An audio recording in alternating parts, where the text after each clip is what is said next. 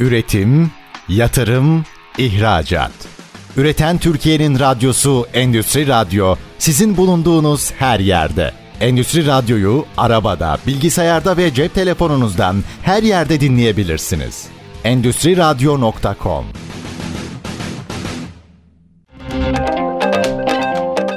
Salih Çaktı'nın hazırlayıp sunduğu Startup Dünyası programı başlıyor. Startup Dünyası'ndan herkese merhaba. Ben programcının Salih Çaktı. Bugün Beyza Gemci ile birlikteyiz. Beyza merhaba, hoş geldin. Merhabalar, hoş buldum. Ee, seni konuk almak istedim en büyük sebeplerinden biri bir e, kadın girişimci olman. Aslında birkaç sebebi var. İki, e-ticarete uğraşıyor olman. Pandemi döneminde e-ticaretin o tüm zorluklarını vesaire hissetmen. Bir de deprem ee, evet. Hani aslında Hı-hı. üretim yeriniz Maraş'ta depremi hissediyor olmanız. Tüm bu zorluklarla bir kadın girişimci olarak nasıl başa çıktınız, nasıl göğüs gerdiniz ve şu anda neler yapıyorsunuz, nasıl başladınız aslında bu hikayeyi dinlemek istiyorum sizden. Ee, şimdi e-ticarete başlamadan evvel nasıl başladı bir yolculuk? Ee, öncelikle beni konuk aldığınız için teşekkür ederim. Umarım güzel bir yayın olur. Ben yüksek lisansımı e, yaparken aslında psikoloji mezunuyum fakat tekstile hep ilgim vardı. Bahsettiğiniz gibi firmam bir tekstil firması ve kadın giyim üzerine e, ürünler üreten, ürünlerin tasarımının tamamının bana ait olduğu ve tüm tasarımların tasarım tescilini sahibi olduğu e, bir firma. 2015 Ağustos yılında kuruldu. E, Yüksek lisansım sırasında kurdum. Aslında psikoloji mezunuyum ama bu alanda ilerlemek yerine benim hep hayalim olan moda, tekstilde ilerlemek istiyordum.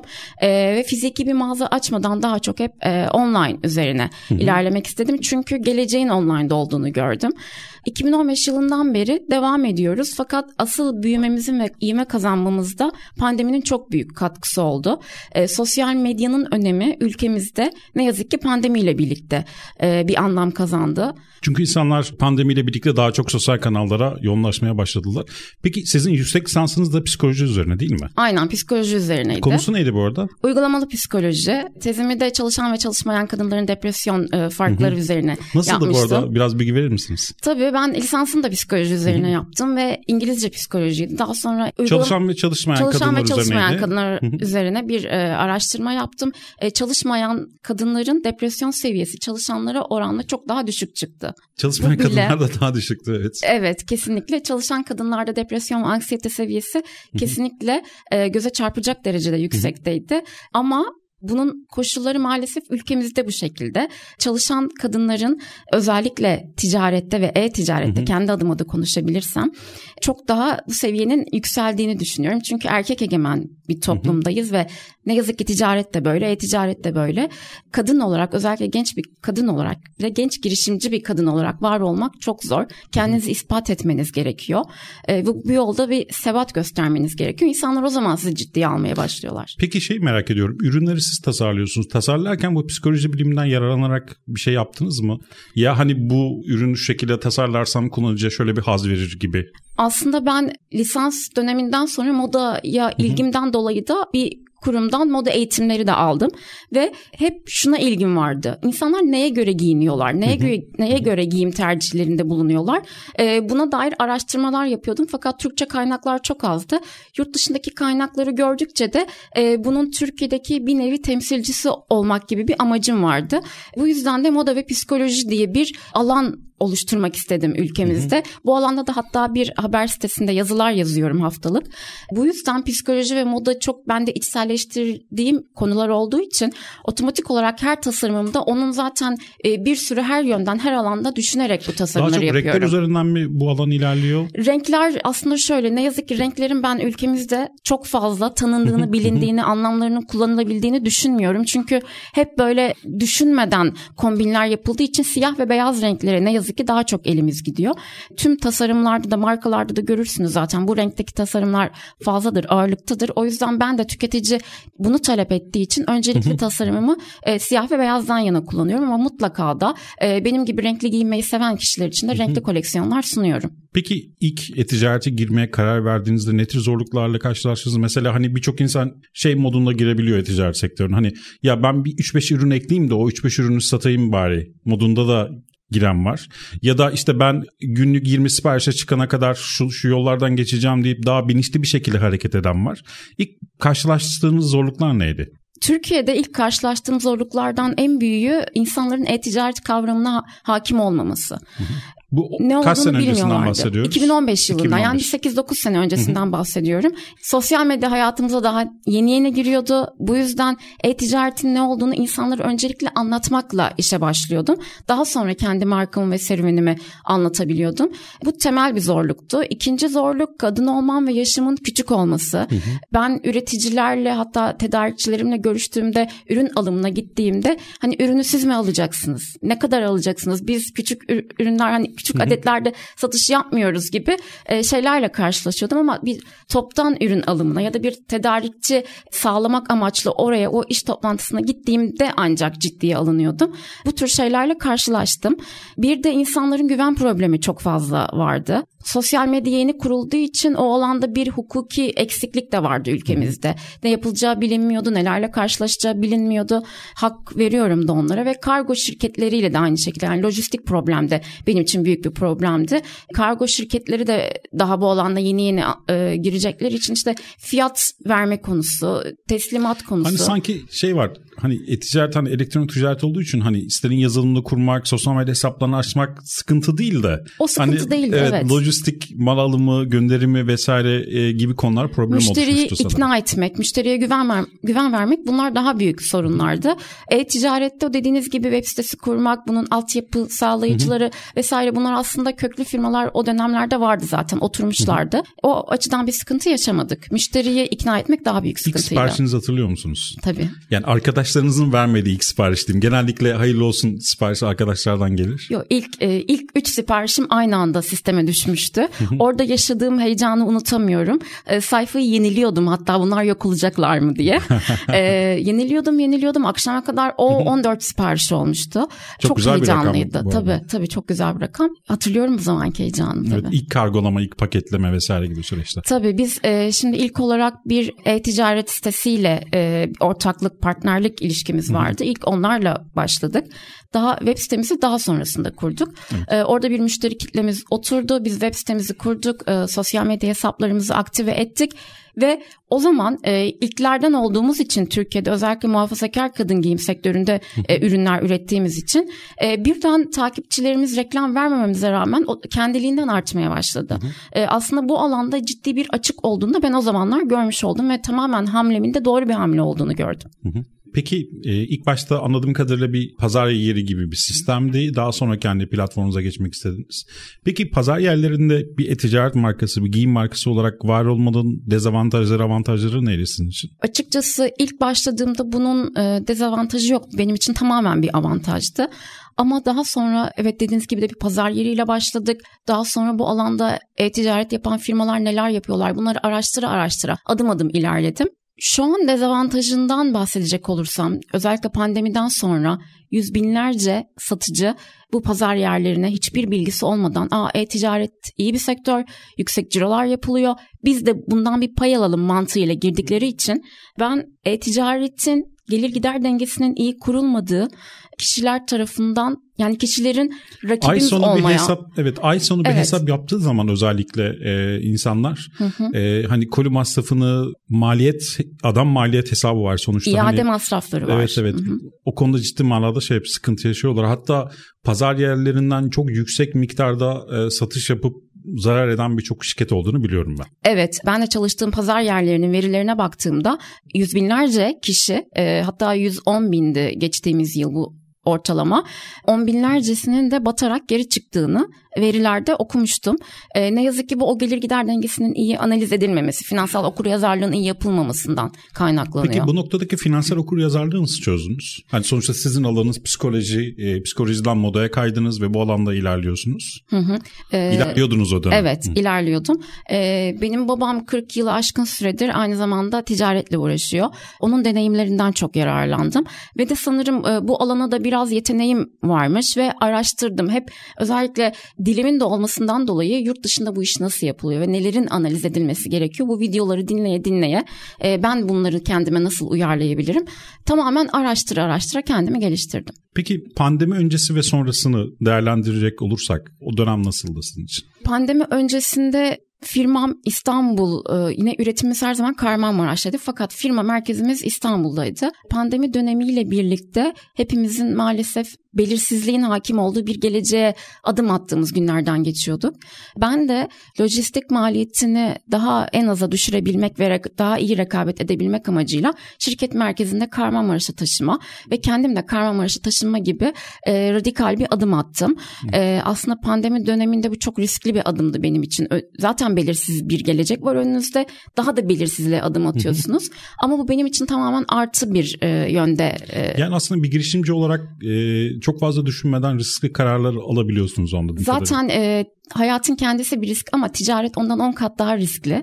E, bu riski alabildiğiniz ölçüde ama şöyle bir şey var girişimci bence olunmuyor doğuluyor diye düşünüyorum. Girişimcilik o her zaman o riskle yaşama arzusu, Hı-hı. hayatı o riskle yaşama arzusuyla yaşanılan bir şey diye evet. düşünüyorum ve o zaten bir adım atarken o riskleriyle bütün eni, eniyle boyuyla düşünerek hareket ediyorsunuz. Zaten hani İstanbul kadar e, çok pandemi kuralları bilmiyorum çok yoğun yaşanıyor muydu Maraş'ta ama elinizin altında zaten üretim vardı evet. ve hızlı bir şekilde zaten kargolama ve diğer faaliyetlerinizi yapmış oldunuz o süreçte. İstanbul kadar tabii ki e, yoğun değildi kurallar fakat hiç yoktan tabii ki orada da o kurallar vardı.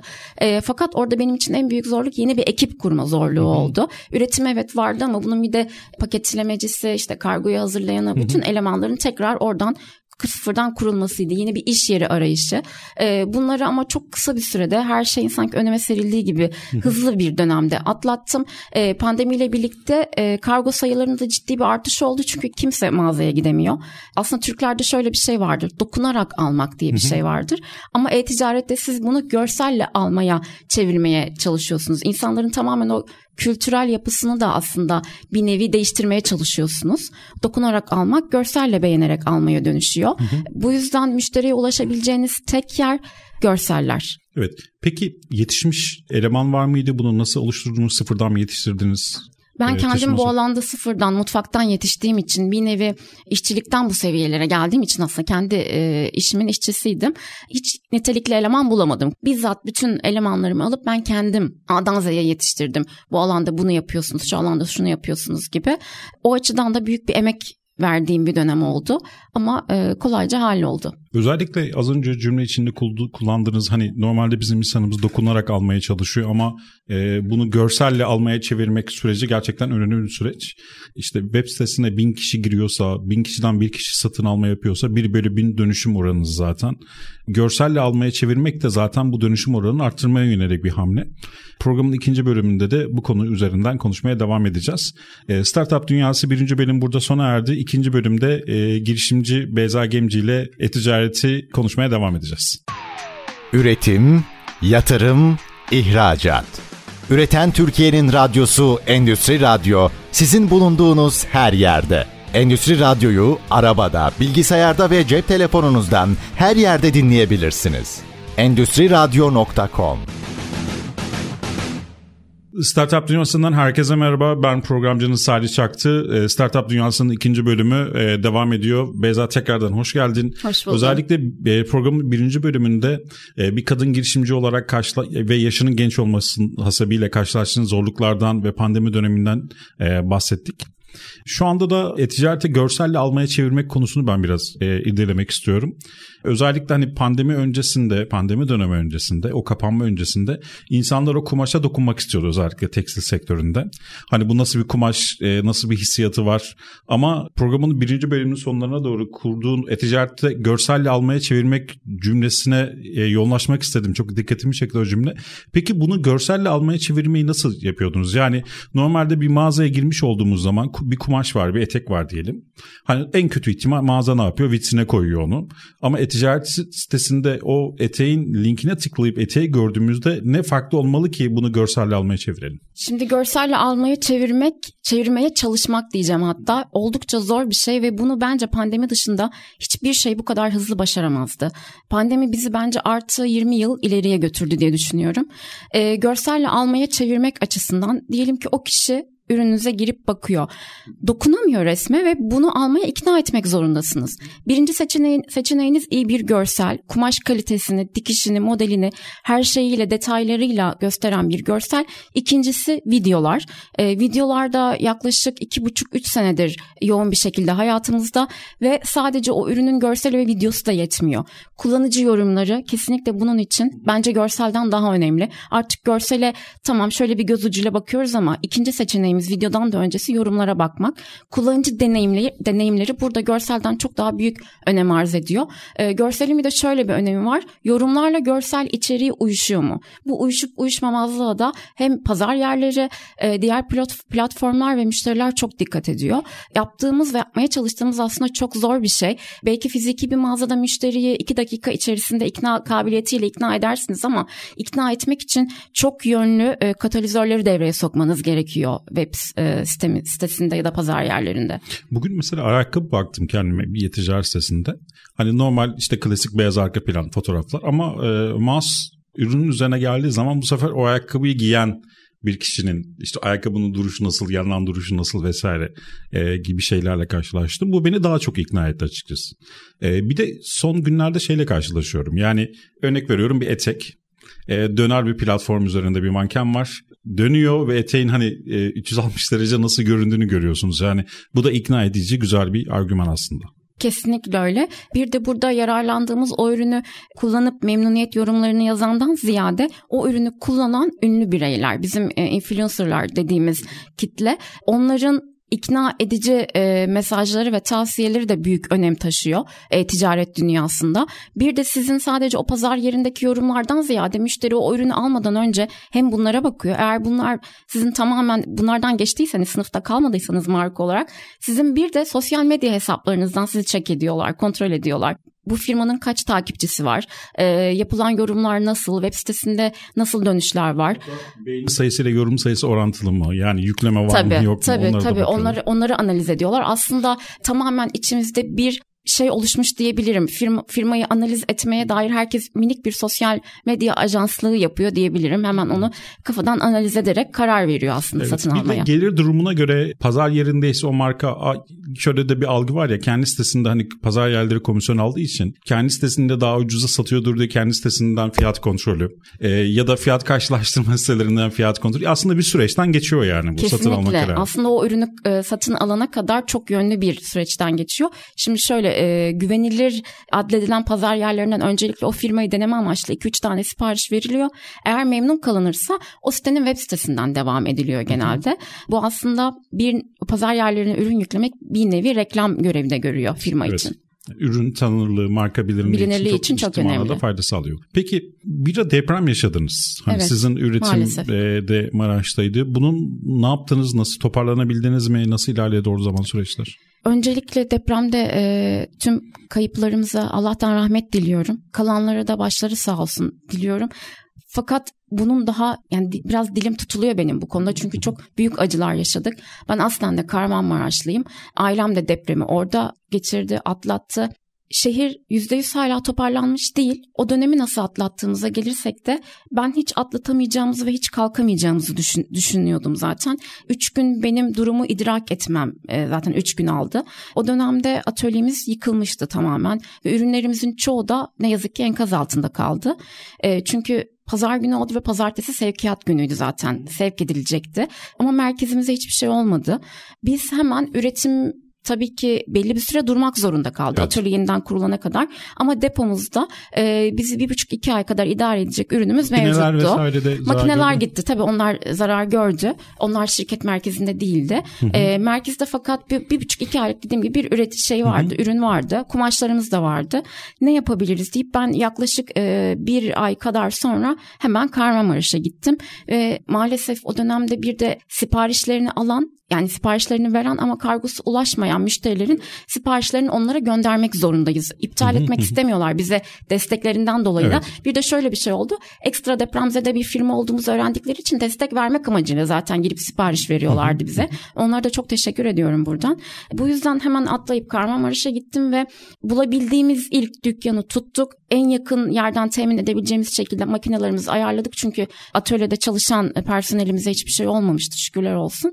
E, tekrar üretimi bir şekilde e, devreye soktuk. Elbette yavaşladı. Bizi 2-3 ay kadar geriye attı ama biz e, kaldığımız yerden devam ettik. Evet çok güzel bir toparlanma olmuş. Teşekkür Tekrar ederim. geçmiş olsun. Çok sağ olun. Peki yurt dışına e, ürün satış hakkında ne düşünüyorsunuz? Bu noktada yaptığınız bir e, çalışma var mı şu anda? Evet var. Ee, aslında bizim 2015 yılından beri gerek e, iş ortaklarımız vasıtasıyla yurt dışına hep ürün gönderimi yapmaya devam ettik.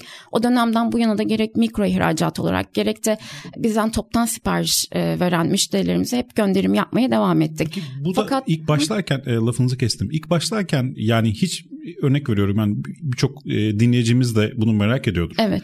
Yani ben bir üretim yapıyorum. Türkiye içerisinde bunu toptan ya da perakende satmasam bile yurt dışına satmak istediğim zaman insanların ilk sordukları soru şu. Nasıl göndereceğiz? Gönderim Evet. maliyeti ne olacak? En fazla bu soru soruluyor. Kesinlikle. Ya da Yani- nasıl fatura keseceğim? Evet. Hı hı. Yani burada ne tür zorluklarla karşılaştınız onu adım adım biraz anlatabilir misiniz? Tabii. Özellikle pandemiye kadar ya da şöyle diyeyim 2021-2022 yıllarına kadar e, lojistik bu kadar gelişmemişti. E, ben ilk toptan siparişimi aldığımı hatırlıyorum. Ne yapacağız? Nasıl göndereceğiz? Hemen dış ticaret yapan firmalarla e, iletişim kurdum. E, sürecin nasıl ilerlediğini öğrendim vesaire. İlk sevkiyatımızı yaptık. Lojistik maliyetleri yine bu kadar e, yüksek değildi. Yine ürün maliyetlerinin daha altında kalıyordu. Fakat son iki buçuk üç senedir e, ürün maliyetlerinin kat ve kat üstünde lojistik maliyetleriyle karşılaşıyoruz. Biz şöyle bir önlem almaya çalıştık. Özellikle bir pazar yeriyle ortaklaşa işbirliği yapıyoruz. Sanki Türkiye'nin herhangi bir şehrine gönderir gibi özellikle Azerbaycan'a mikro ihracat yapma fırsatı e, sunuyor bize. Bu çok büyük bir kolaylık. Lojistik maliyetini tamamen e, iş ortağımız karşılıyor. E, bununla beraber biz iki- 2023 yılının e, Haziran ayında bir e-ihracat e, web sitesi kurduk. Türkiye içi web sitemizden e, farklı olarak. Orada ürünlerimizi yükledik ve tüm dünyaya satışa açık hale getirdik. Bunu Fakat yaparken de kur nasıl kur, kuru nasıl ayarlıyorsunuz? Dili nasıl ayarladınız? e, dili tamamen İngilizce Arapça ve Türkçe olarak ara- ayarladık ama Türkçe web sitemiz olduğu için Türkçe kısmına zaten ihtiyaç duymadık. Ee, bizim hedef kitlemiz daha önceden elimizde de bir veri olduğu için öncelikli olarak Arap ülkeleri ve Avrupa'da Almanya ve Hollanda'ydı. Bu ülkelere reklam yaparak süreci yönetmeye başladık. Lojistik maliyetlerini hala aşamıyoruz. O dönemde de aşamadık. Özellikle günümüzdeki kur rakamından dolayı yurt dışındaki rakiplerimizle mücadele, mücadele edemeyecek durumdayız ne yazık ki. O yüzden daha çok kendi web sitemiz üzerinden mikro ihracat yapmak yerine pazar yerleri üzerinden mikro ihracat yapmak bizim için şu an daha karlı. Çünkü pazar yerlerinin çok fazla müşterisi ve satıcısı Müşteri olduğu için kitlesi o gücü var. kullanarak daha iyi Evet fiyatlar kolay alabiliyor. rekabet edebiliyorsunuz. Size daha uygun kargo e, avantajları sunabiliyorlar. Seçenekleri sunabiliyorlar. Şu an e, o şekilde gönderim yapmayı müşterimiz de o şekilde satın almayı tercih ediyor. Ama diğer türlü web sitemizden de alışveriş yapan tabii ki oluyor. Ama bunu da biz e, müşterimizin de anlayabileceği bir şekilde zaten sunuyoruz ya da ürün fiyatlarını eklemek durumunda kalıyoruz. Lojistik maliyetlerini. E, bu şekilde çözümler bulmaya çalışıyoruz. Ya hani bir pazar yeri e, 5 milyon müşteriyle anlaşma yapmaya gidiyor kargo şirketine. Siz belki 10 binle ya da 100 binle gidiyorsunuz. Mutlaka fiyatlar değişiyordur. Peki e, hangi ülkelerden daha çok sipariş alıyorsunuz? Almanya, Hollanda, Irak, Dubai, Suudi Arabistan, Norveç'ten aldık. Bizim özellikle Lübnan ve Almanya daha ağırlıklı. Ee, ama ben Arap ülkelerinde daha da bu kanalı genişletmek istiyorum. Çünkü orada çok büyük ihtiyaç var ve Türkiye'ye ülke bazında hem de e, insanların yaşam tarzı anlamında büyük bir ilgi var. Arap Özellikle ülkelerinde. dizilerimizin çok popüler olduğu bir Kesinlikle. dönemde. Bu etkiliyor mu gerçekten? Gerçekten etkiliyor kesinlikle. Ee, orada gördükleri kombinleri, ürünleri ya da onların giydiği tarzda ürünler almayı Arap ülkelerinde ben çok fazla gördüm. Hani bunun gibi olsun ee, şeyi çok kullanılıyor. Bu ülkemizde de var ama bu fenomeninki gibi olsun. Onun giydiği gibi olsun. Çok talep görüyor.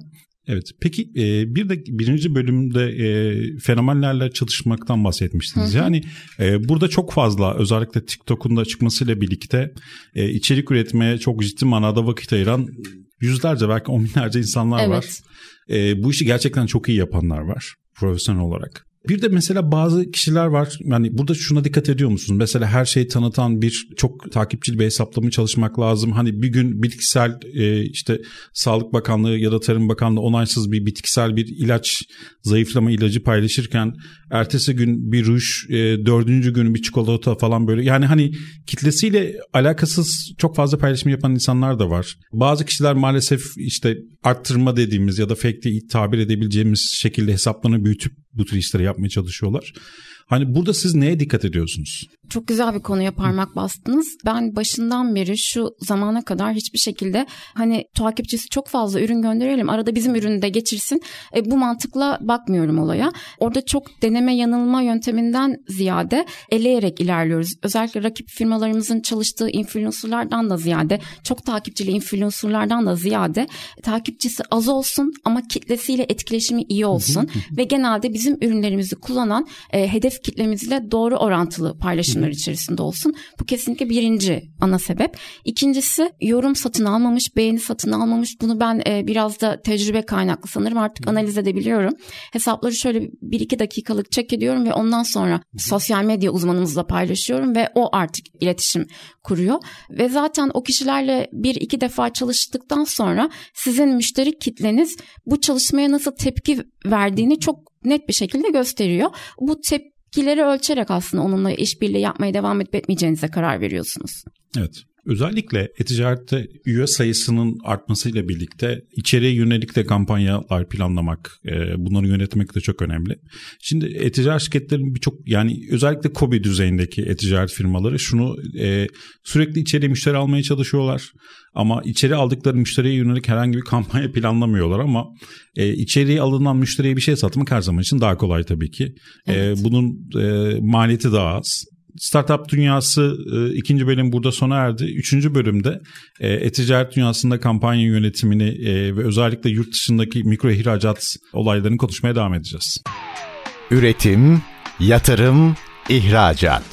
Üreten Türkiye'nin radyosu Endüstri Radyo sizin bulunduğunuz her yerde. Endüstri Radyo'yu arabada, bilgisayarda ve cep telefonunuzdan her yerde dinleyebilirsiniz. Endüstri Radyo.com Startup Dünyası'ndan herkese merhaba. Üçüncü bölümle karşınızdayız. Ben programcınız Salih Çaktı. Beyza harika bir program oluyor. Son Teşekkür bölümdeyiz. Ee, özellikle yani genç girişimci olmanın birçok faydasını ve zararını görmüşsün. Çok hızlı toparlamışsın. Şey var yani lisans ve yüksek lisansın psikoloji alanında ve bunu e, gerçekten tekstile de çok güzel entegre etmişsin. Teşekkür ederim. Ee, şeyle birlikte de özellikle hani üretim yerinin Maraş'ta olması, depremle birlikte çok hızlı bir şekilde toparlanabilmen gerçekten bunlar takdire şayan şeyler. Çünkü birçok insan bu duygusal yükü kaldıramıyor ve hızlı bir şekilde toparlanamıyor. İkinci bölümün son kısımlarında özellikle ihracat konusuna değinmiştik. Hı hı. Şimdi e, herkes ihracat yapabilir mi Türkiye'de? Herkes e-ihracat yapamaz. Önce o herkesin e-ticaret yapan herkesin ticareti doğru bir şekilde yapıyor olması Hı-hı. lazım bunu iyi analiz edip e-ticareti yapsınlar ki sonra e-ihracat yapsınlar. E, çünkü bizim en çok maalesef bizi tüketen şeylerden bir tanesi e-ticaret yapmayı bilmeyen rakiplerimizin bizi de maalesef e, sektörde zorlaması. Hı hı. O yüzden herkes yapamaz. Bazı şeyler var. Mesela örnek veriyorum hedef kitleniz Almanya'daysa Almanya merkezinde bir depoya ürünleri koyup oradan göndermek gibi. Hani bu tür çözümler de var bildiğim kadarıyla bu tarafta. Bu tür çözümler için öncelikle her ülke için ayrı bazlı çalışma Hı-hı. yapılması gerektiği için e, her ülkeden belirli oranda müşteri kitlenizin oluşmuş olması Belli bir gerekiyor. hacimden sonra herhalde. Tabii ki o hacimden sonra böyle şeyler tabii ki çok pratik çözümler.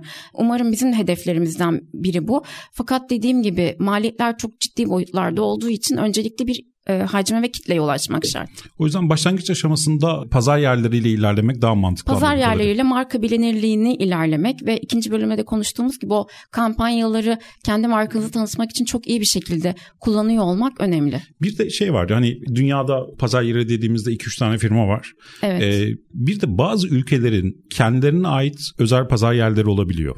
Mesela Türkiye'de nasıl varsa Rusya'da da yine keza aynı şekilde. Japonya'da aynı şekilde. Balkanlardaki ülkelerde aynı şekilde e, pazar yerleri var. Buraları da insanların araştırması, e, oradaki e, firmalara entegre olması da hızlı bir şekilde sipariş alıp e, mal göndermeleri, ülkeye döviz kazandırmalarında olanak sağlıyor. Kesinlikle ben de zaten bundan yanayım. Özellikle oralarda daha rakip sayısının az olmasından dolayı ve niş bir alan olduğundan dolayı yerel pazar yerleri e, benim de öncelikli tercihim. Biz de yurt dışında öyle bir pazar yeriyle çalışıyoruz.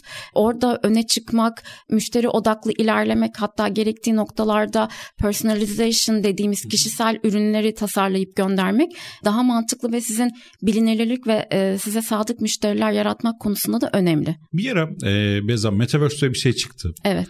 Ve bir anda söndü. Yani ve şu anda yapay zeka var. Evet. Ee, bunların özellikle yapay zekanın da bu şekilde kısa sürede Metaverse gibi ortadan kaybolacağını düşünüyor musun? Ne tür kendiniz kullanıyor musunuz? Ne tür katkıları var sektöre? Biz yapay zekayı kullanıyoruz. E, Metaverse'ü de düşünmüştüm ama açıkçası o benim mantığıma çok yatmıyordu ve pandemi gibi bir süreçte Metaverse'ü biz daha çok duymaya başladık ve pandemide ben şunu gözlemledim. İnsanlar hayatın içinde bizzat var olmak istiyorlar.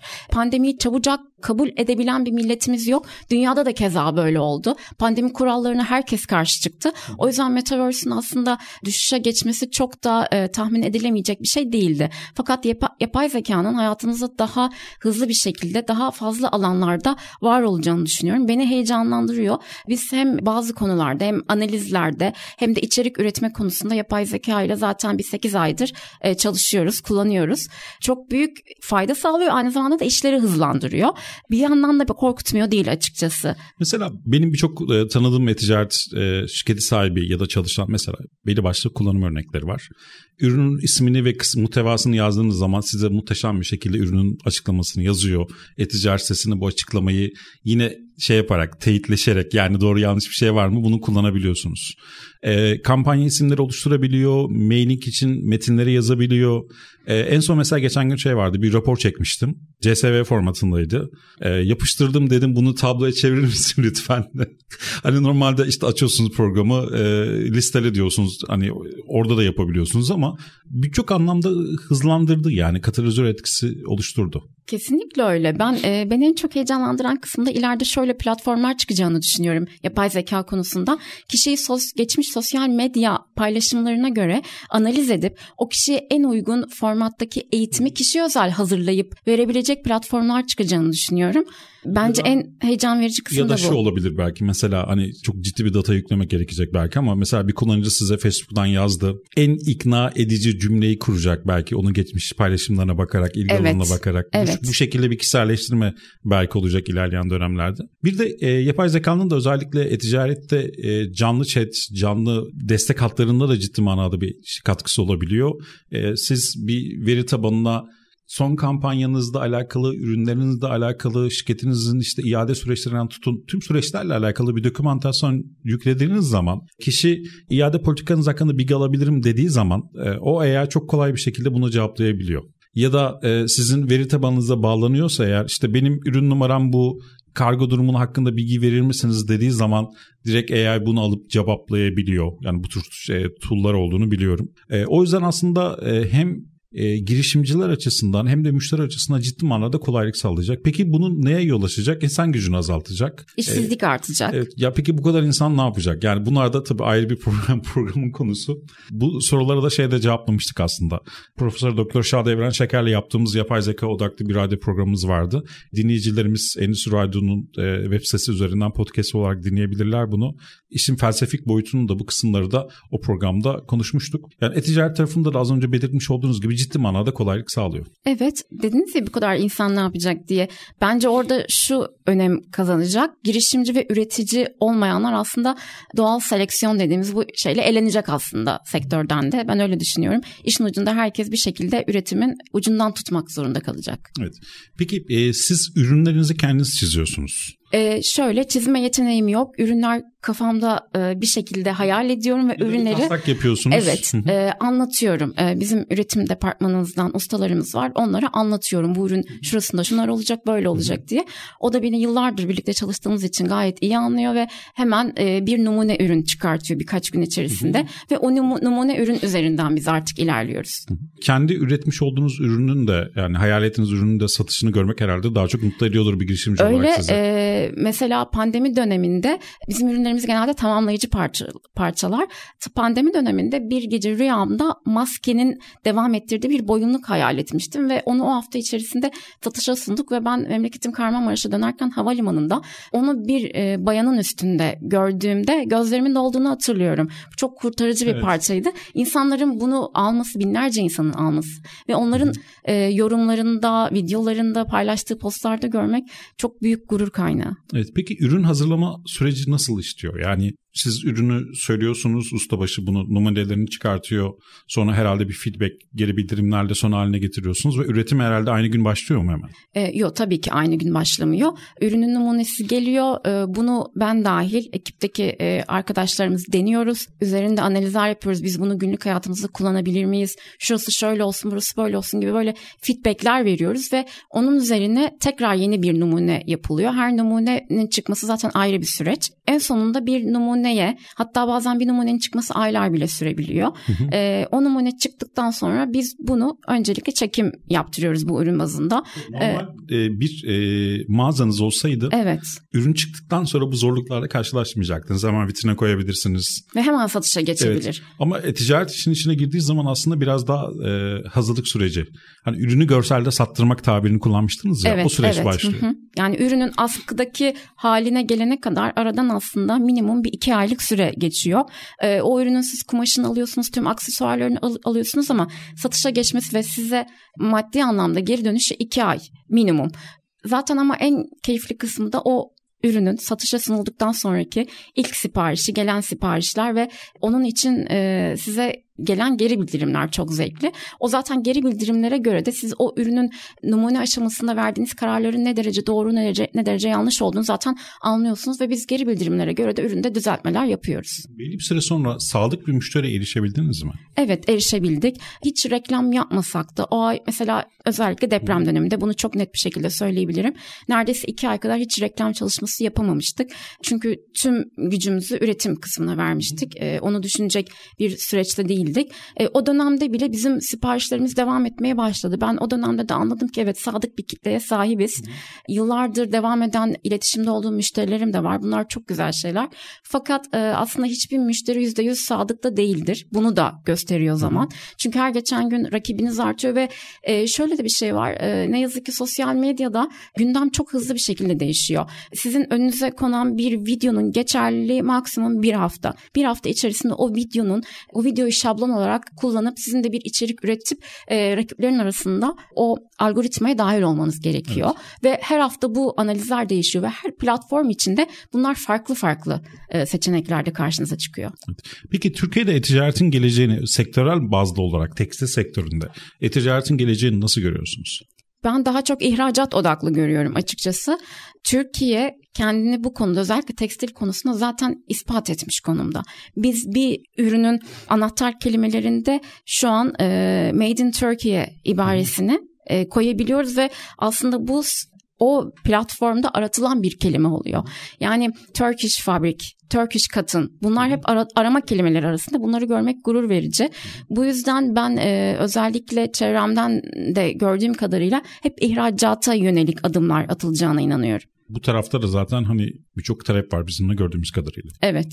Çok yoğun Peki, bir açık var. E, kampanya tarafında nasıl çalışıyorsunuz? Yani sadık müşteriler var. E, içeride mesela örnek veriyorum 20 bin müşteri var. Müşteri veri tabanınızda kişi var. Bu kişilere yönelik ne tür e, kampanyalar çıkartıyorsunuz? Şimdi bir kere orada farklı farklı seçenekler kampanya var. Kampanya yapmak Hı-hı. satışı sizin sektörde arttıran bir şey mi? Kampanya yapmak e, var olan müşteri kitlenizi harekete geçirecek bir etken. E, bir güdülenme duygusu kesinlikle yaratıyor. Ama onun haricinde e, var olan müşterinize ayrı kampanya, yeni müşterilere ayrı kampanya e, üretmek zorundasınız. Çünkü var olan müşteriler tamam ama bir yandan da büyümeyen her marka aslında küçülüyor demektir. Hı hı. Yerinizde durmamanız da gerekiyor bu sektörde, bu dönemde. Bu yüzden yeni yeni müşteriler de elde etmek zorundasınız. Onlara ait yeni içerikler, yeni kampanyalar bulmak zorundasınız ve gündeme ayak uydurmak zorundasınız. Bunu her alanda farklı farklı, her pazar yeri birinin de kuralları ve kampanya e, stilleri farklı olduğu için hepsini ayrı ayrı günün sonunda e, içerik üretiyor olmanız lazım. Siz ne tür kampanyalar daha çok planlıyorsunuz? Hani 3 alana 2 e, ücretsiz gibi e, işte 1 artı 1 gibi belli başlı kampanyalar vardı. bu tür şeyler kullanıyorsunuz. Bir de fiyat dilimi üzerinden işte 500 ile 1000 arasında şu hediye gibi e, ya da indirim gibi kampanya modelleri var. Burada en çok cevap aldığımız müşterilerden kargoyu ücretsiz hale getirmek için sepetin yanında birlikte al seçenekleri ya da şunu da sepete ekle kargo bedava olsun gibi seçenekler ya da 2 adet ve 3 3 adet üründen yukarı alan müşterilerimize şu kadar indirim seçenekleri bunlar çok etkili oluyor. Kargo yani sadece e-ticaret e, tarafının girişimcilerin değil de e, Müşteriler müşterilerin de gerçekten sorun aslında. bir problemi. Evet.